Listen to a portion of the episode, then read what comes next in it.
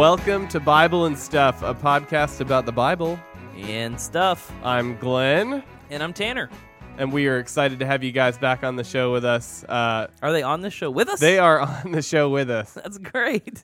It's gonna be a very interactive podcast today. Yeah, yeah, Tanner's got lots of jokes, but we are excited that you're here listening to us today, even true. if you're not directly interacting with us. Although I do have to say, there's a buddy of ours who listens to the show. I texted him the other day about something, Yeah. and he's like, "It's so funny. I feel like I was just conversing with you, but I was listening to your podcast." And I was like, "Oh, that's funny. That's cool." Oh. But yeah, uh, we are talking today about an interesting subject. Um, but Tanner, I know you had a question that you wanted to ask before we kind of rolled into things today. Yeah. Well, you can probably tell from the title we're talking about um, the question of whether or not you can lose your salvation, and that got me thinking. And so I wanted to start here. Yeah. What is something that you believed because you were always told that, but then later you looked into it, you kind of researched it, you thought about it, and you changed your mind? Sure. So I'm gonna just go with the first thing that came to mind. I don't know if you were wanting this to be in the realm of our faith or not, but Do whatever you're gonna do. it is within the realm of my faith. I remember growing up hearing it from my parents, my grandparents, from just people in general. I, I still see people post about it, but I remember believing that Mm. when you died, oh, that's not you where bec- I thought you were going. But go ahead. oh, I remember believing that when you died, um, that you became an angel. Oh yeah, Yeah, and I remember, I, and I again, I still see it in posts all the time. Like, Gram passed away today. She's she's an angel over, uh, you know, looking over me now. yeah.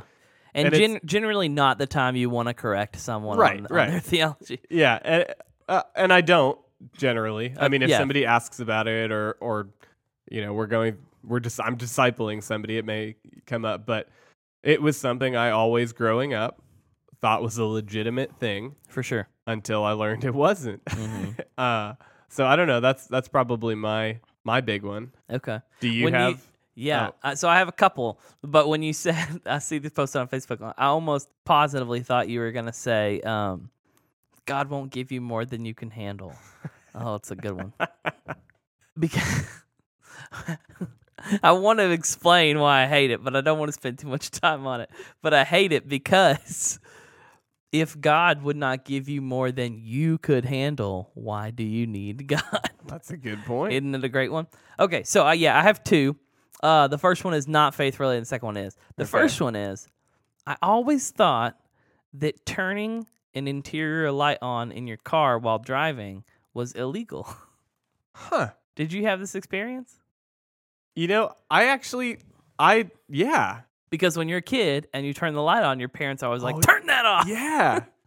And actually, maybe it is illegal, but I have seen people say since then that, like, yeah, you can totally do that. And I thought, well, dang, I, Huh. I have I never thought about that. I've been living a lie. But now I also tell my children well, and I don't know if it's it's subconscious or somebody told me that growing up, but Mm-hmm. I, I if, if I think about it, like if we're driving in the car and my wife turns on the light to check something, I feel uncomfortable. Uh huh. So yeah, yeah. Huh? I mean, Okay, it, do, well- it does hurt your visibility a little bit, but I'm pretty sure it's legal. I'm pretty sure you can do that. But people just say it so much that you're like, oh yeah, it's definitely true. So now, what's your your faith based? My other one, oh man, I won't get too much into it, but I, I feel I spent so much time on it. I feel wrong not saying it. I actually called my friend today because I was like, what was that thing that we talked about that we spent so much time on? And I finally, as I was describing to him, I, I dawned on me before he even got to say it, which was the age of accountability. That idea of um, that there's this certain age that if you die before that, you were not um, able to understand the idea of Jesus or your own sin, and therefore you you didn't fall past the age of accountability, and you're saved. And that's a whole can of worms. Maybe we'll cover in a future episode of of all the details of that. But we spent weeks talking about this. But the conversation I had with him is somebody had either said it to me in a different way or had read something, and I thought, oh, I don't know about that anymore. I've always just taken it for granted. People have always just said that. I'm like, oh yeah, it makes sense. I'm gonna keep keep going with that. And then eventually it dawned on me, oh, maybe that's not in the Bible. Like I thought there was just a verse that was like, here's this thing called the age of Sure. accountability. And then I come to find out there's definitely not. And so we just we talked about it a ton. We like literally talked our pastor's ear off, not literally, figuratively, talked our pastor's ear off about it to the point where he was finally like, "Here's a book, just read it, man. like, just leave me alone." Um, but the the conversation with him started of like, "Hey, do you believe this?" And he was like, "Yeah," and I was like, "Why?" so he stopped and thought, uh, "Because." my grandmother told me, and that's what our youth pastor has said. And so that I thought was really poignant for what we're talking about today, which is something that you've often heard, especially if you grew up in a Baptist circle. They like to say, once saved, always saved. Something you've probably heard since you were a kid. If you grew up a Christian, if you grew up in a Christian household or in church, you've probably heard this idea. And maybe on the other end of things, you've always heard that you can lose your salvation. Like, whether, whichever way you go, you've probably heard it for a long time since you were a little kid. And sometimes it can be really hard to let go of those ideas that other people who we love and respect and trust have passed on to us, have told us about. And it can feel like rejecting that idea is rejecting that person. Yeah. Or uh, I I think when you're young and a little prideful, it can feel like, well, that guy doesn't know anything. He was wrong on this one thing. So therefore, I'm starting to write off way too much, way more than I should of someone who's otherwise really, really faithful, but now I disagree with him on a single issue. So anyway, just I think a lot of times when we talk about a topic like this, we can carry some baggage, for lack of a better word, into the conversation because of things like that. Yeah.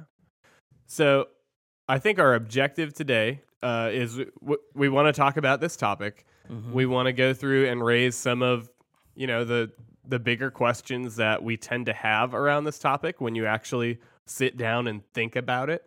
And there are a lot of different routes that you can go uh, asking questions about this, but we, we just want to cover the big ones today and then back it up with some biblical truth.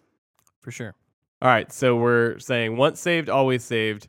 Is there validity to that statement? Sure. So where should we start with this? Well, we should start with an answer. Okay, Go. I am going to say yes with an asterisk next to it, Okay. like so the- most things. There is validity to the idea Yes. of being once saved, always saved. In other words, if I said, Can you lose your salvation? You would say, Yes, But really- but really, no. but really you would say no. Yeah. So we'll get that out of the way early on. The way we would answer that question is no, you can't lose your salvation. Now, we have to explain some things. But let's think about that as objectively as we can to start out with. And something that I like to think about is if I hold this belief that I can lose my salvation, how does that fit into the context of other things that I know about God?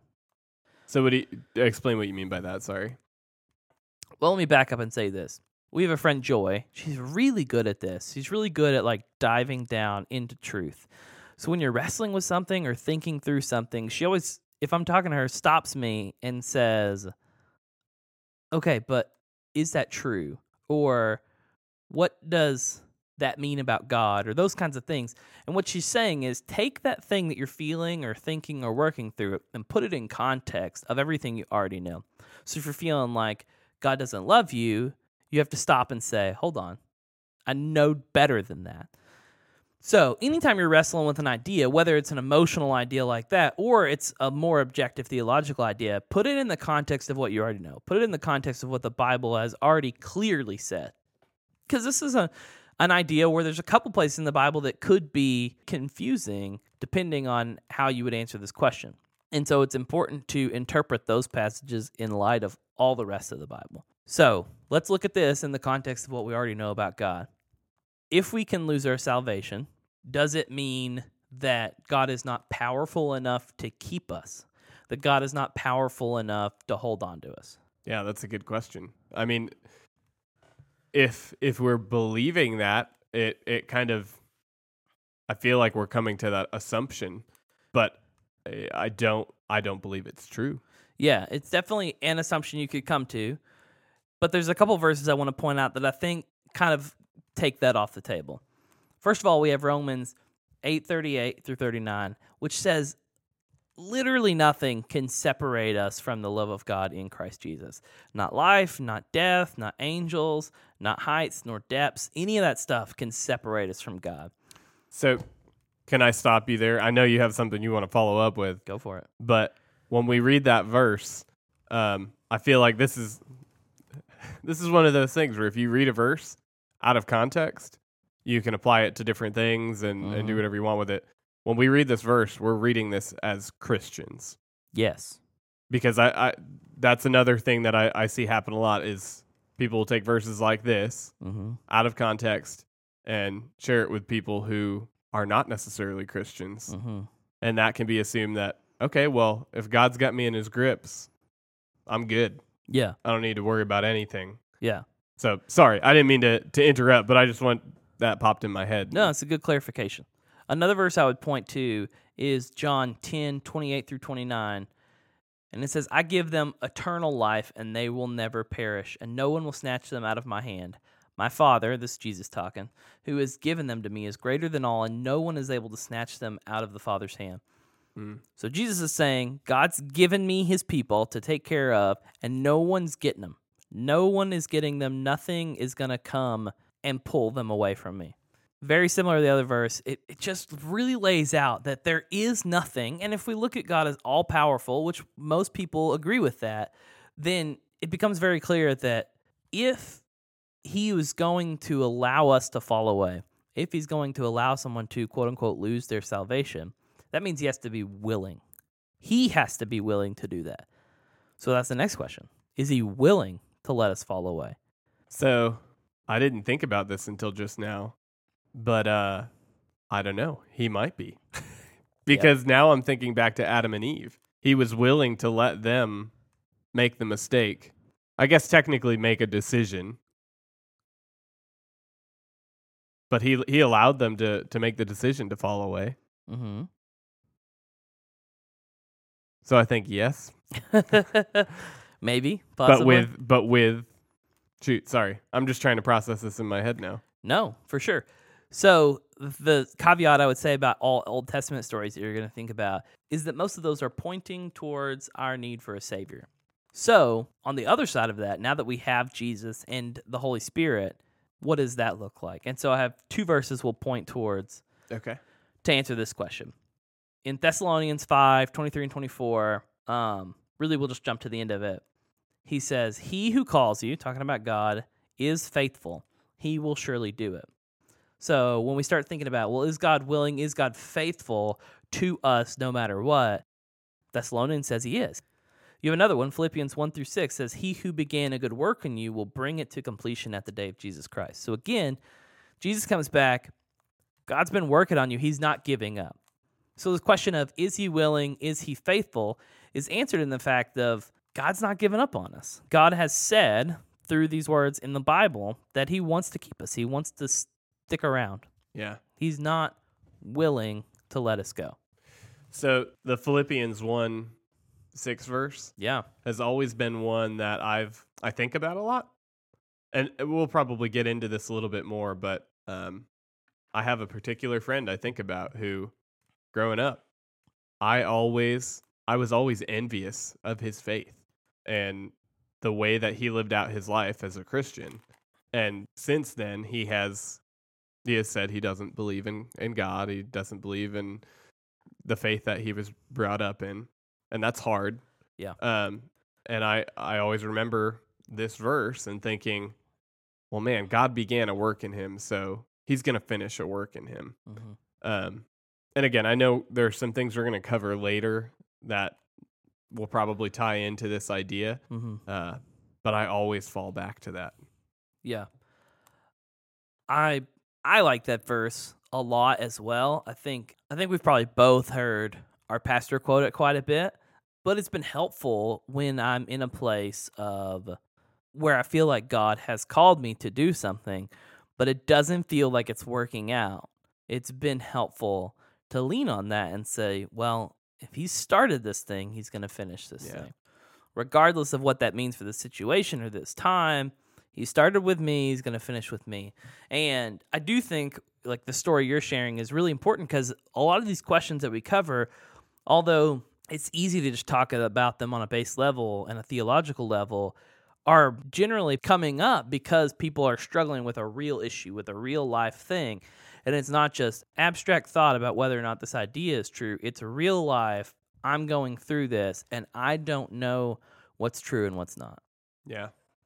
So we will get to that again later. But before that, I wanted to take this little side detour and talk about um, if you're not already convinced, here's one more idea to maybe think through. Okay. So we see over and over again in the Bible that God loved us while we were still sinners, right? So while we were enemies, while we were against God, He loved us. And He didn't just love us, He loved us to the point of sending His own Son to be sacrificed for us. So if God loves us while we are actively enemies of Him, why would he now love us less that he's brought us into the family? Why would he now love us less that he's called us his own? Mm. It just doesn't make sense. Yeah.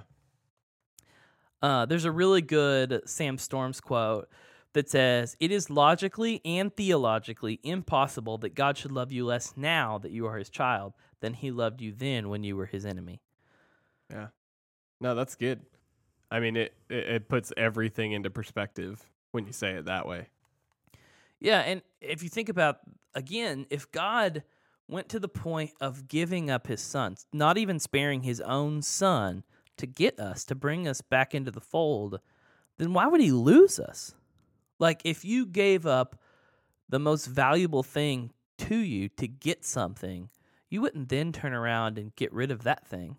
It doesn't make any sense. No one in their right mind would act that way. So it's safe to assume that God would behave that way as well. Yeah, so kind of processing that, it seems like if you believe that your salvation can be lost, you you are probably someone who has a works-based faith mentality in the sense that you're thinking about what you can do in order to be saved and, and not necessarily relying on God to save you if that makes sense. Yeah, we talked about God's perspective of it, now, but now to look at the human perspective of it, if you are struggling with this idea of being fearful of losing your salvation, you are therefore not looking to God and His faithfulness as your basis. You're looking towards yourself and presumably your own works and your obedience. There's another really good Sam Storms quote that I wrote down that says the basis for our security and salvation isn't ultimately our righteousness or our obedience, but God's promise, his power, his purpose, and most of all, his passionate love for us in Christ. So, a lot of times when we come to this problem from a personal standpoint, we are struggling with trying to pull ourselves up by our bootstraps or trying to really look nice so that we can feel more secure in our salvation. But when you instead rely upon what we know about God and who we know that God is, that takes the pressure off of you. Yeah. And I feel like this is a normal thing to fall into. I mean, I I do it time to time where my trust isn't completely in God and I start to rely on myself and start to think, well, man, if I just if I just do this more or do this less, you know, I like I'm going to be more saved than I was before yeah. and that it doesn't make sense because the whole basis of our faith is that well, you know, why would Jesus have died if we could have done it on our own? Yeah. I I always like talking about this stuff um theoretically and from a theological standpoint, but it is interesting like you're saying like our actions don't actually always line up with what we come to believe, with what we decided is true. Sometimes we still act the other way. And I do that all the time also, where I catch myself not having made the decision to rely on my own goodness or good acts or good works, but I catch myself in a place where I am already relying on myself and what I can accomplish instead of God and yeah. His power. I can't remember if I mentioned this recently. It's just top of mind because it, it happened fairly recently. But my wife was reading a book that was pointing out that as a culture, we are constantly being demanded to live independently. We need to learn to do things on our own um, and and not be dependent upon other people Mm-hmm. because that's a sign of weakness, which is completely counterintuitive to what our faith is all about. Like we should be dependent on God for all things. Mm-hmm. And so I, I think our culture and the way that the world perceive things perceives things leaks into the way that we view our faith and it's just it seems natural almost to to do everything on our own rather than depending Mhm. on God Yeah. which is not what which is not naturally the way it should be Yeah, I've, man, we could do a whole episode on, um, not just that our we've made our faith individualistic in that sense of relying more on ourselves and on God, but that we've made our faith only personal, and we don't think about the way the Bible talks of it being very communal, and that we are with other believers, that we are in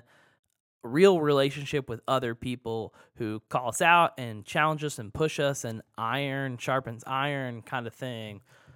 We should do an episode on that. It We would be a good one. It would at least take that long to really flesh that out, but it's also important. Yeah.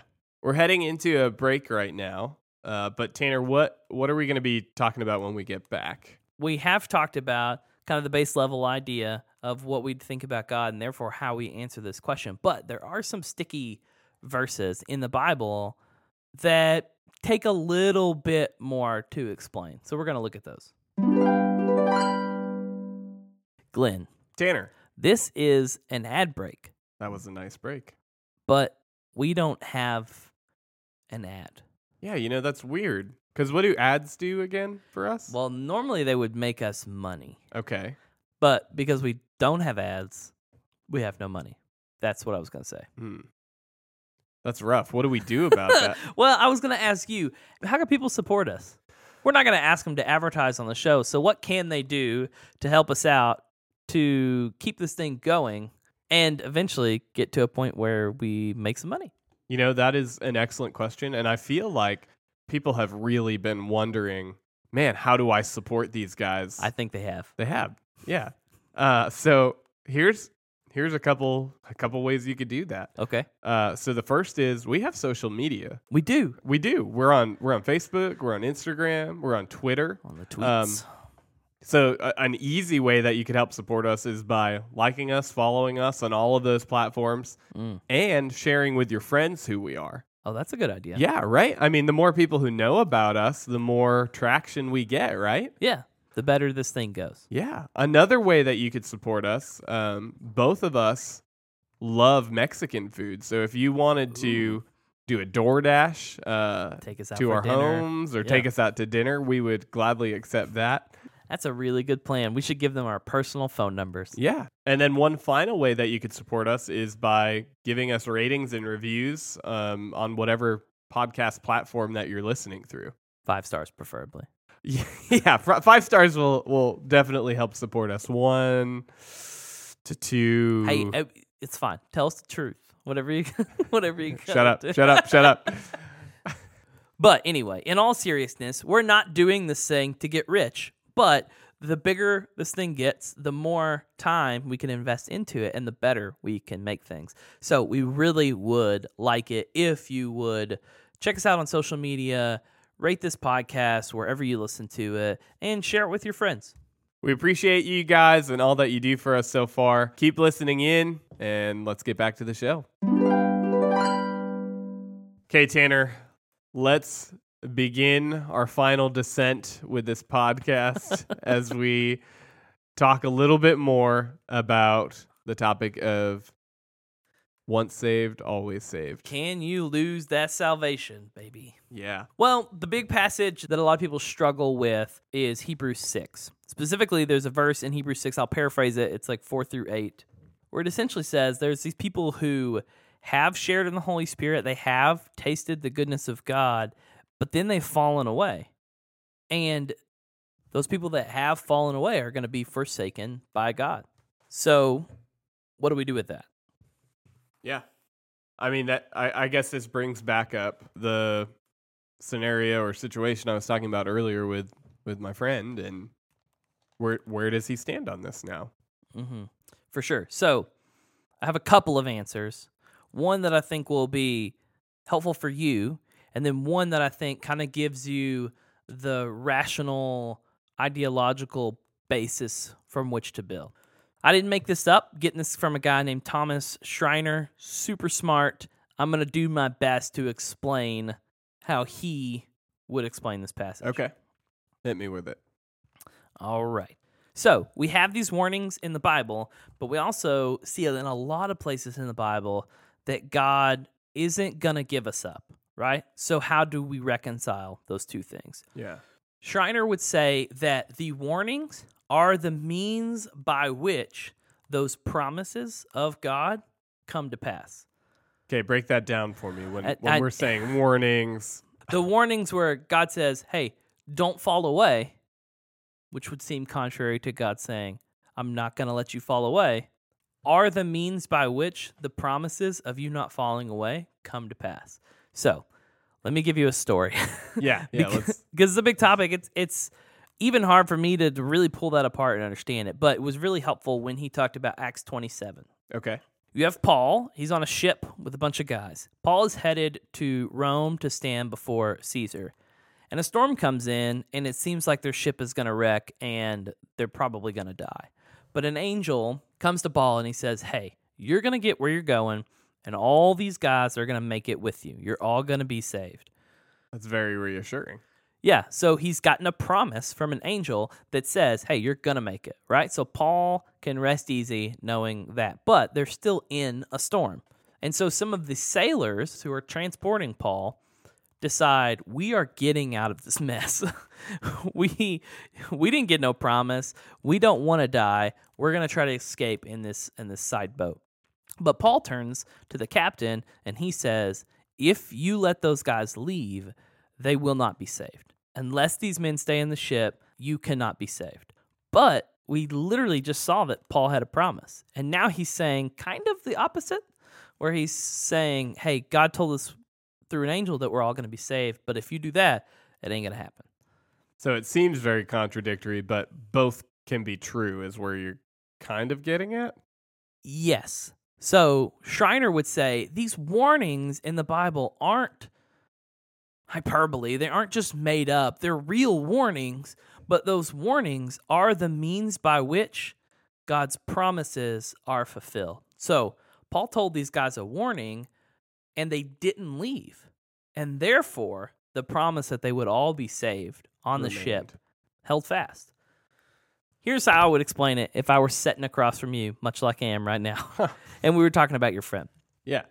I would say pastoring someone or giving someone pastoral counsel is different than than just running them through theological promises or biblical promises.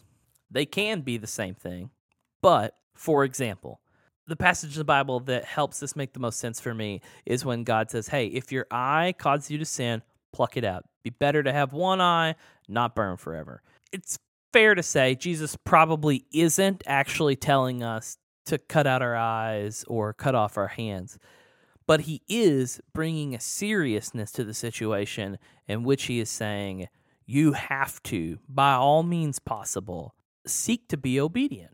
God's promises aren't reliant upon our obedience, but from a pastoral perspective, if you're struggling with something, I'm going to say, dude, by all means, get that out of your life. Like, Yeah. whatever you have to do to get away from it, do that. So not necessarily referencing, like we said, John 10, 28, and 29, which was saying, you know, I, I've given them eternal life. They will never perish. No one can snatch them out of my hand, which is still a valid and appropriate verse. But pastorally, you want to give that warning. Yeah. Well, I think I think that's the thing is you you do both. Yeah. You say, "Hey, God's got you, but man, like get it together." It's not reliant upon you by yourself to get it together. I'm here for you. The Lord is here for you. But put in some effort. Try. Do whatever you have to do to make this better. And so I think in this in a similar way, I think in a similar way we can look at this Hebrews verse where God is saying, "I'm warning you. You don't want to fall away." You should say, "Yeah, that's absolutely right. I don't want to fall away." And therefore that fuels in some on some level me seeking God and continuing to persevere in the faith. Okay, so I I hear what you're saying, and I think probably some of those pastoral conversations didn't happen, or maybe didn't weren't followed through in a way that was helpful. maybe weren't very pastoral. I guess. I, whatever the case, Yeah, or they were just ignored. yeah. Uh, my friend still moved on and and basically said I I don't believe these things anymore. Um my question now is what what happens? Is there any hope for him?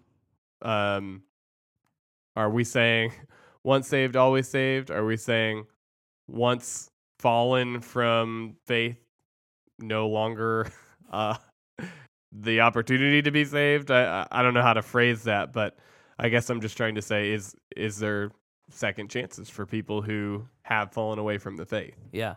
I mean, we yeah, we all know people who at one point said they were Christians and now that they are, and most of us, like you and me as well, uh, uh, we're close to those people, and so we are really invested in the idea of what happens to people who do actually fall away. So we've said all this time that you can't, but then we have experiences that say that's not true. So how do you reconcile those two things? Well, the Bible would say two things. The first one, and I think the most common one, is were they ever really saved? And it's not us to uh, it's not up to us to judge that. It's not up to us to say, well, let me look back on their life and see if I think they were. It's not up to us to judge anyone's standing with God. But the Bible has a couple of verses I think might be helpful when we're thinking through that scenario. 1 John 2:19 says they went out from us but they were not of us for if they had been of us they would have continued with us but they went out that it might become plain that they all are not of us. So John's saying they left us which means they were never really with us. Mm. Which is answering that question of okay so if someone left it probably means they weren't genuinely saved. And that's not a fun thing to think about or even say, but it seems to be what the Bible says. Another verse it gives is 1 John 5 11 through 12. It says, And this is a testimony that God gave us eternal life, and this life is in his Son. Whoever has the Son has life. Whoever does not have the Son does not have life. So God gave us eternal life, not life for a little while until we fell away and doesn't have. So if he's given us eternal life, then he's given us eternal life and we're going to receive that. But if we don't have that eternal life, then he didn't give it to us. So, again, that's the most common answer that the Bible would give you is that they probably weren't ever really saved. Now, there's hope for us in that, in that we can pray for them just like we would any other non believer. We can have gospel conversations with them. We can still love them. We can still, Well, I see where you're going with this, and I, I, you keep saying we can do this. Um, I'm almost feeling like we should be saying you should do this yeah, because, like you said earlier, we we don't know the state of their heart. Yeah. we don't know where they really were in God's eyes. We can't be the judge of if they were saved or or what they really believed, but we can do as much as we can to try to get them to that point, whether they were or weren't before. And that is that does give hope, you know? yeah. That brings us to the last option, which is either they weren't ever really saved or they were. Yeah. So then how do you reconcile that? Well, I think every Christian at some point in their life probably ends up in a place where they are content with their sin. They're not battling it the way they should be. They're probably distancing themselves from people who try to keep them accountable and try to help them and love them. And we can reasonably believe that if that's the case, then God's going to bring them back. Similar to what we see in the prodigal son story, he is a son of the father. He decides to go live a life of sin, to go live a life of indulgence. And then eventually he realizes this is horrible. I want to be back where I was. And God accepts him back, or the Father accepts him back, which is you know, metaphor for God. And so we could reasonably believe that that could happen with our friends too. But either way, we pursue them and we love them and we hopefully see them reconciled to God and become part of that family again. Yeah. Well, I I think that's a great way to to kind of wrap up our thoughts on this. I mean, the original question or statement that we've been talking about is once saved always saved. Is that true? I think we would say yes. Yeah. Uh, uh, I don't think we would say we would say yes. Yeah, and knowing what we know now, I've heard some people correct it to if saved, always Mm. saved. And that can be helpful to think about it that way also. But I think the other big point that we've come to the realization on is regardless of that statement, talk to your friends. You Yeah. know, talk to them about your faith. Uh, hold your Christian brothers and sisters accountable. Don't be afraid to to speak that those warnings into their life. Yeah. Because as we were just saying, we we don't know really where their heart's at, but we want to do everything we can to make sure they know what that truth is. Yeah, it's been a good conversation. At times mind boggling and at other times, you know, it's kind of heart wrenching to think about um, those people that we know. But coming out the other side of this, we still know that God is good. We still know that God is faithful. Um, and we still know that there's a lot of work left to be done. So we're really glad that you've stuck around this long. If you enjoyed the show, share it with people you know. Hit us up on social media. Let us know if there's something you would love for us to do an episode about in the future, or if you had any questions or even caught us in a mistake on this episode. We want to try to do the best we can. Yeah, because like we said from the beginning, a lot of this stuff we're learning right alongside you. We want to grow in our faith and our understanding of the Christian faith and, and history. So ask away, correct away. Let's have conversations about this stuff. All right, guys, we'll catch you next week. Peace.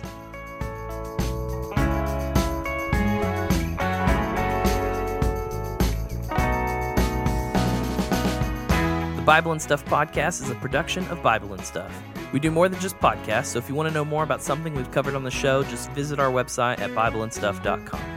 Our show is hosted by Tanner Britt and Glenn Brand, and our theme music is by the Sing Team. Thanks for listening. We'll see you next time.